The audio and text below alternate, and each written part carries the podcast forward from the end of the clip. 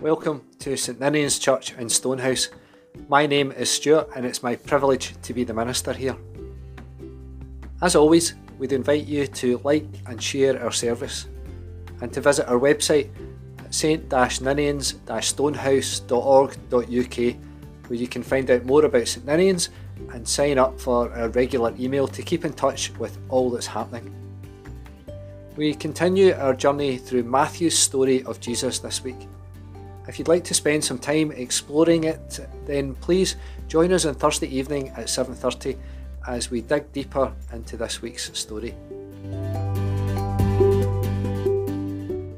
It's Matthew chapter 18 verses 15 to 20. If another member of the church sins against you, go and point out the fault when the two of you are alone.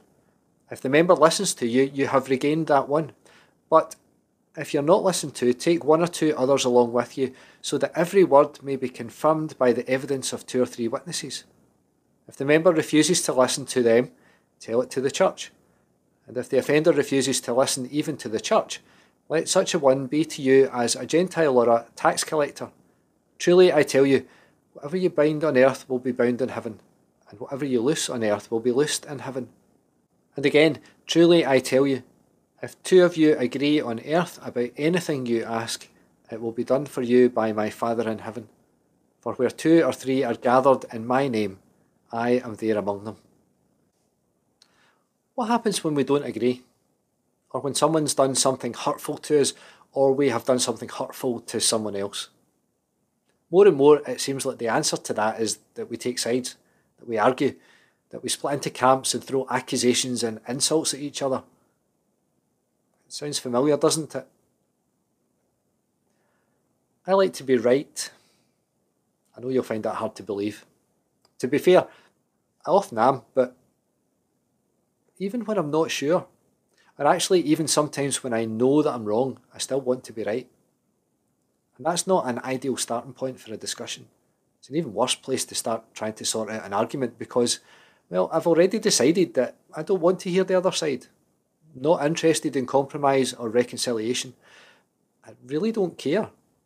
I just want to win, to be right. We've all been there. But if you know that you do this, then you can change. Having just a little bit of self awareness is helpful, but it's hard. It's much easier to be angry. But we all modify our behaviour. We, we do it we behave in different ways in different settings. We use different language when we're at work or school to what we might if we're on a night out or on the terraces at the football or in the playground. We behave differently when we're trying to impress somebody, hiding all our bad habits and bringing out all our best manners. But life seems to be full of points of conflict.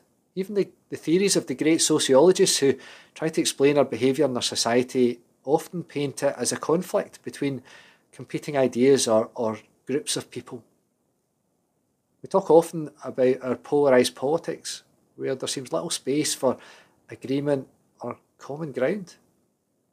Conflict resolution is part of ministry training now. I did my sessions with the brilliant Place for Hope, who work with churches and other organisations to help people to understand conflict and how to navigate your way through it. The first thing to know is that conflict isn't always bad. Sometimes conflict can be hugely creative.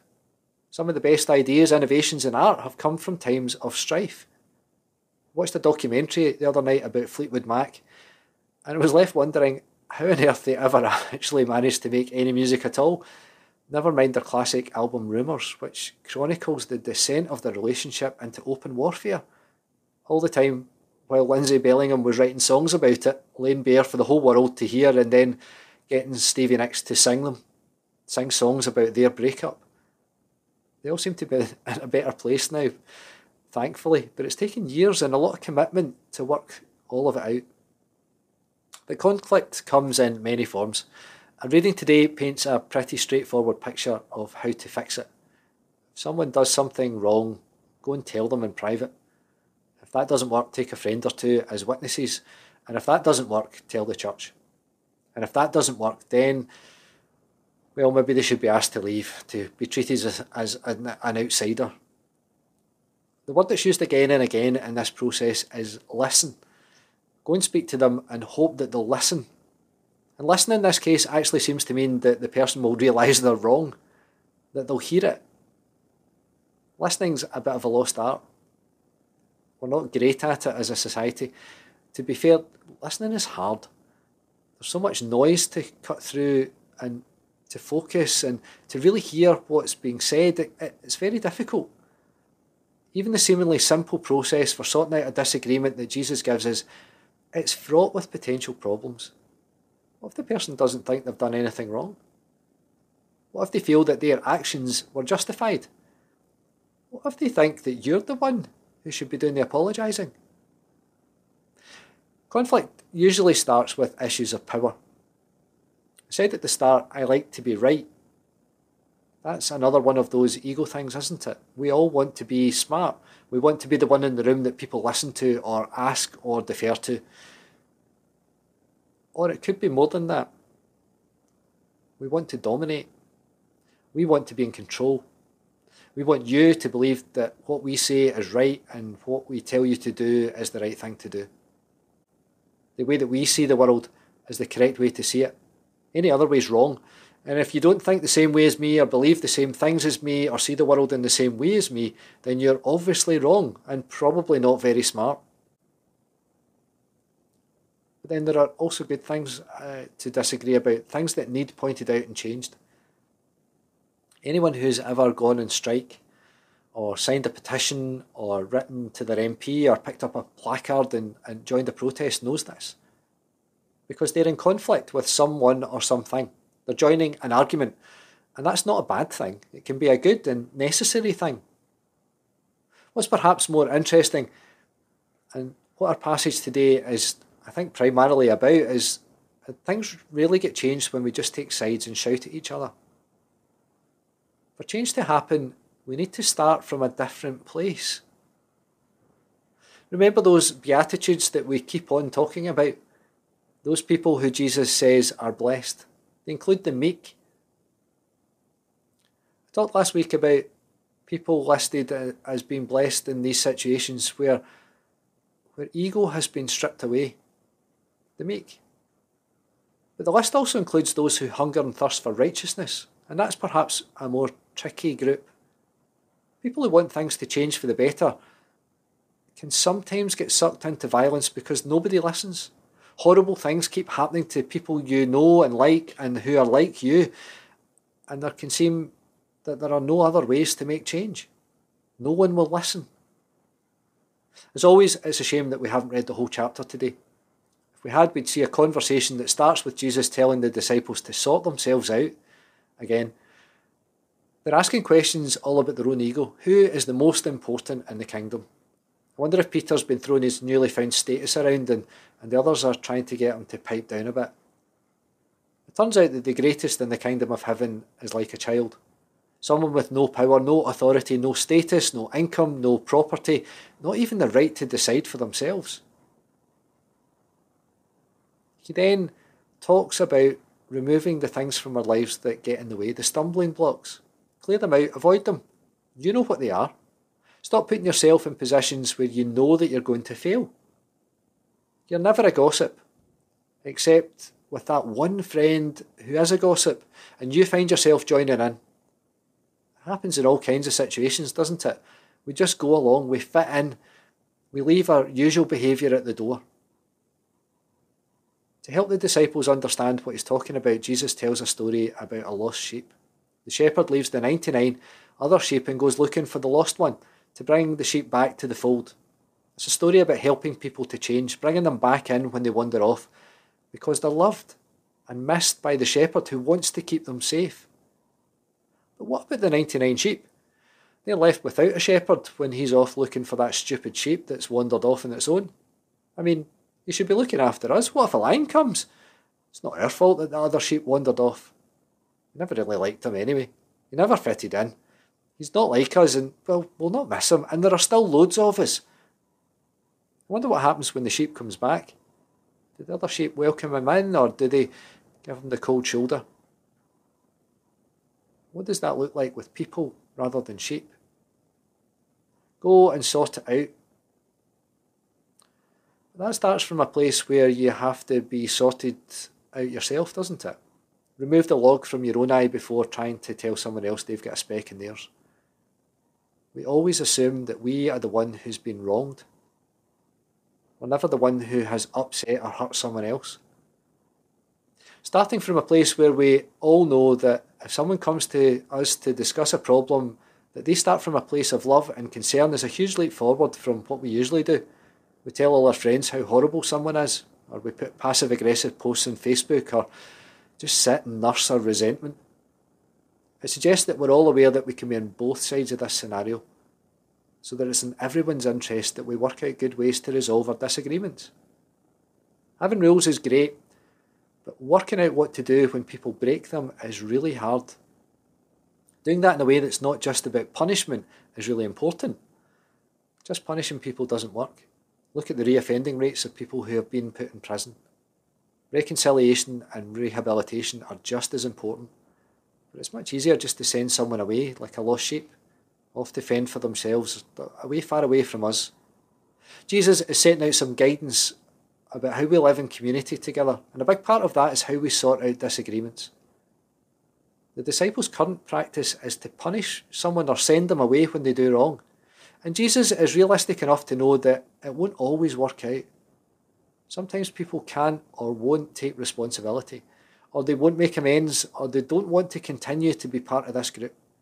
But that should be the final option, not the first one.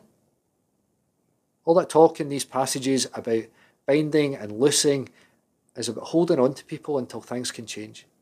A commitment to work through things together, to stay the course, to both take the time to understand each other and to, to work out how to live together. I talked earlier about how we modify our behaviour, how we choose to act differently in a variety of settings. That we might say or do things in private that we would never say or do in public because we wouldn't ever want people to see us behaving that way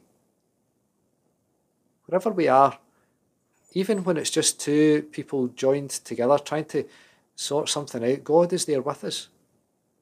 I wonder how being aware of God's presence might change the way that we approach that argument.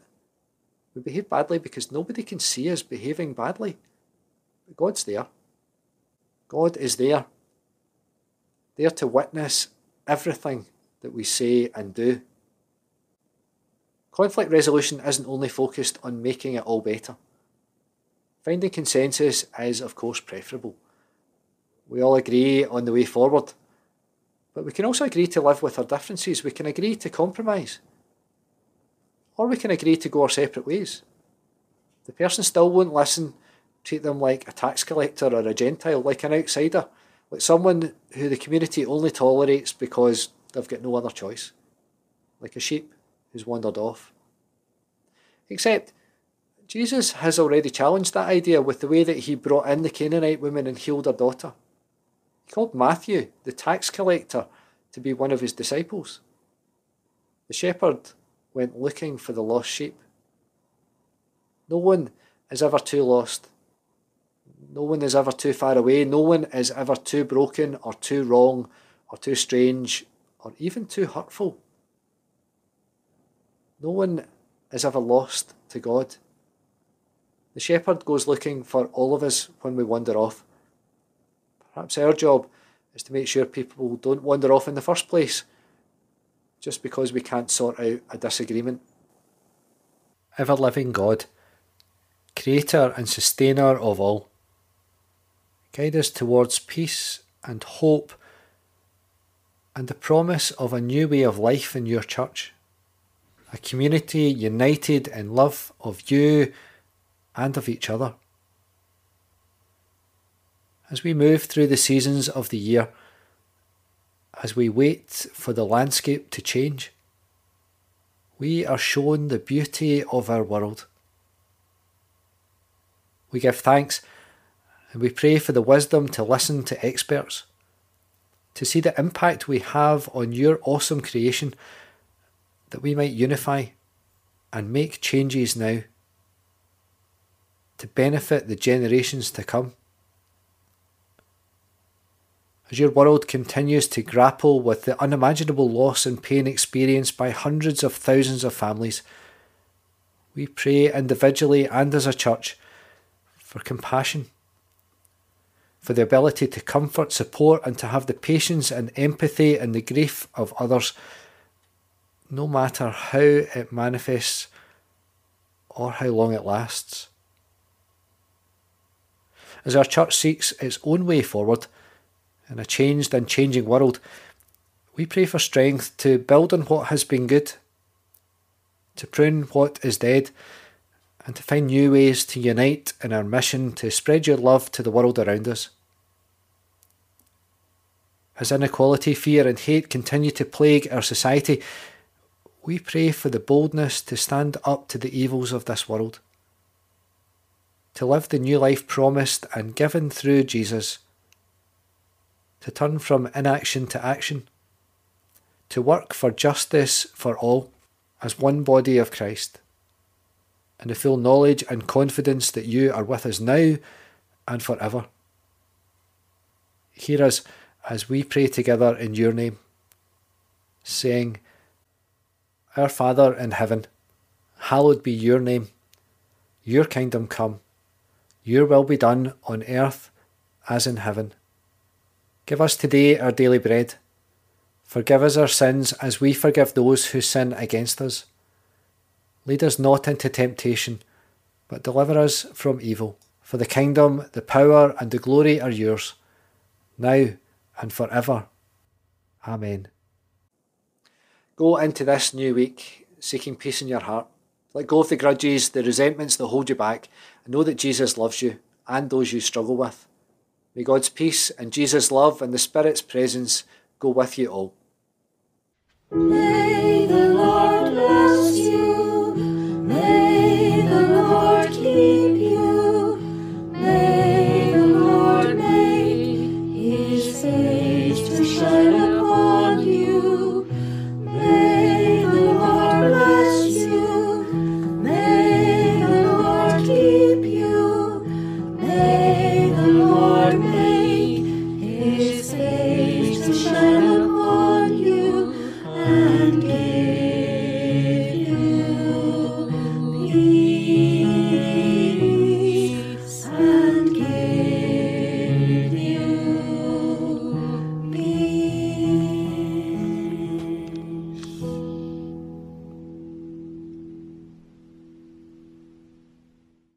Board and the Kirk session meet on Monday, the 7th September at 7pm on Zoom. A reminder that the Sunday school meets every week at 11am on Zoom. It's for children of all ages. And the book group is reading The House on the Strand by Daphne du Maurier. We meet to discuss it on Sunday, the 20th of September. Everyone is welcome.